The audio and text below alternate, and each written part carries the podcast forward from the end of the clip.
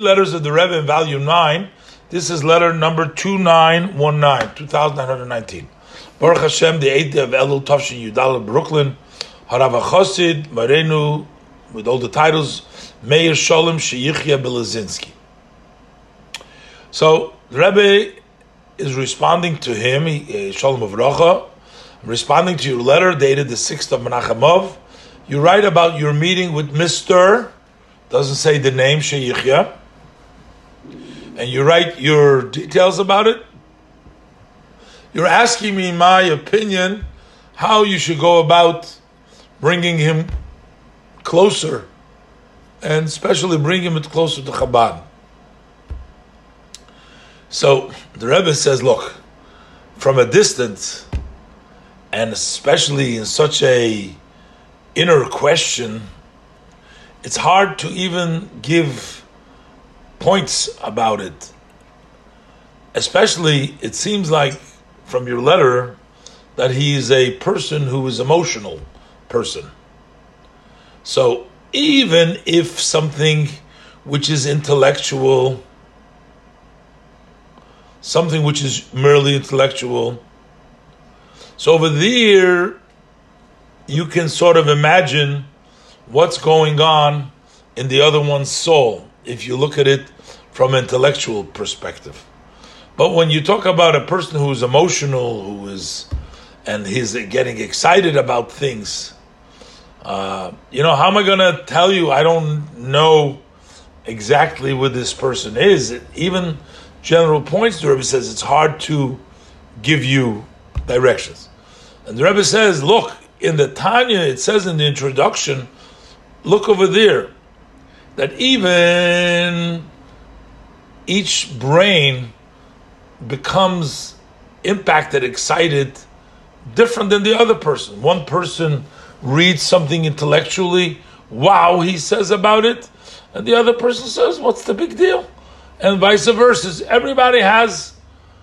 So that's talking about the brain, even the Tanya talks about, talks about, because the Tanya talks about the fact that the why the Rebbe is writing it because people complain that uh, it's not like uh, going to get them excited uh, intellectually, even because uh, every person gets excited about something else. So certainly, the Rebbe says when you talk about emotional, I don't. It's hard to know what emotional thing to say to someone that is going to get them sort of excited. And yet, the Rebbe says, while it's difficult, it seems from your letter that you should speak to that person. The Rebbe uses the Yiddish words on henchikes. You know what henchikes are? Gloves. Hand means mm-hmm. hands. Henchikes mm-hmm. means gloves. In other words, the Rebbe says it seems like you should talk to him, you know, straightforward without gloves, meaning don't don't soften it. Don't cover it up. Just be upright. Be straight up. And that is, you have to tell him like this. And the Rebbe uses a lot of Yiddish words here. As kein zach is nit farfal. There's nothing that is lost. And nobody will be pushed off. Eventually, everybody will come back. And the Rebbe says, now, apparently, we're talking about a person who has not been involved in Yiddishkeit for a long period of time.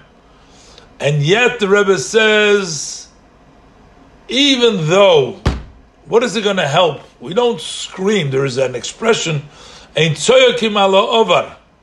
There's nothing to scream about the past, whatever happened in the past. What are we going to scream about? What you did wrong or what was wrong? We can't do that. But yet, the time you can't bring back the time that has been lost. But you can't complain about the time that is lost, but now, from here on every minute should be very important by you.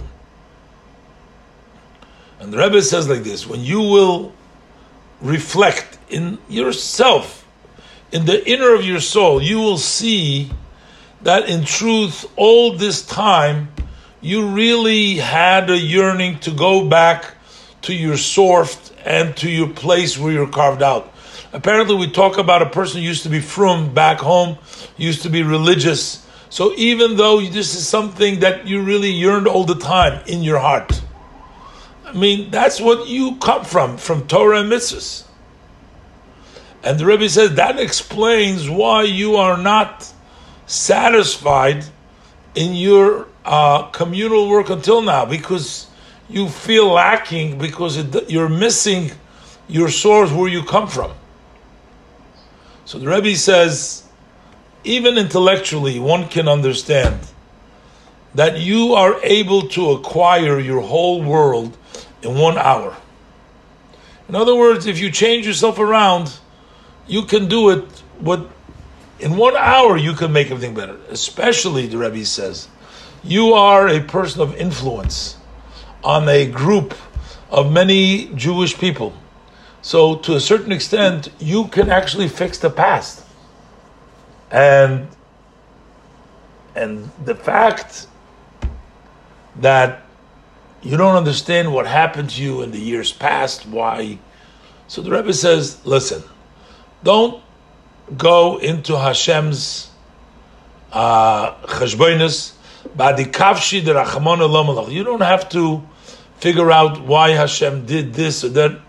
Just move on. So what the Rebbe is saying that it's hard to give advice from a distance, and uh, people are come excited both intellectually and certainly emotionally from different things. But the Rebbe still suggests that talk to him as it is and tell him that it's not too late, that you can still change around. And the Rebbe says, can't bring back the time that was lost, but you have to make sure that from here on, every minute, and don't worry about what happened in the past. Just move forward. And the Rebbe also says that uh, you are able to uh, without going back and saying, "What did I do? Well, you know, how come I I left it or wasn't involved?"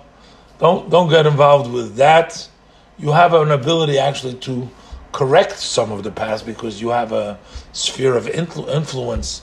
So go ahead and get to work and do the right thing. And the Rebbe says he hopes for good news in all of the above, and also in the matters of the Reshet, that was the network of the yeshivas over there, and all the, uh, the details. The Rebbe blessed him with success and a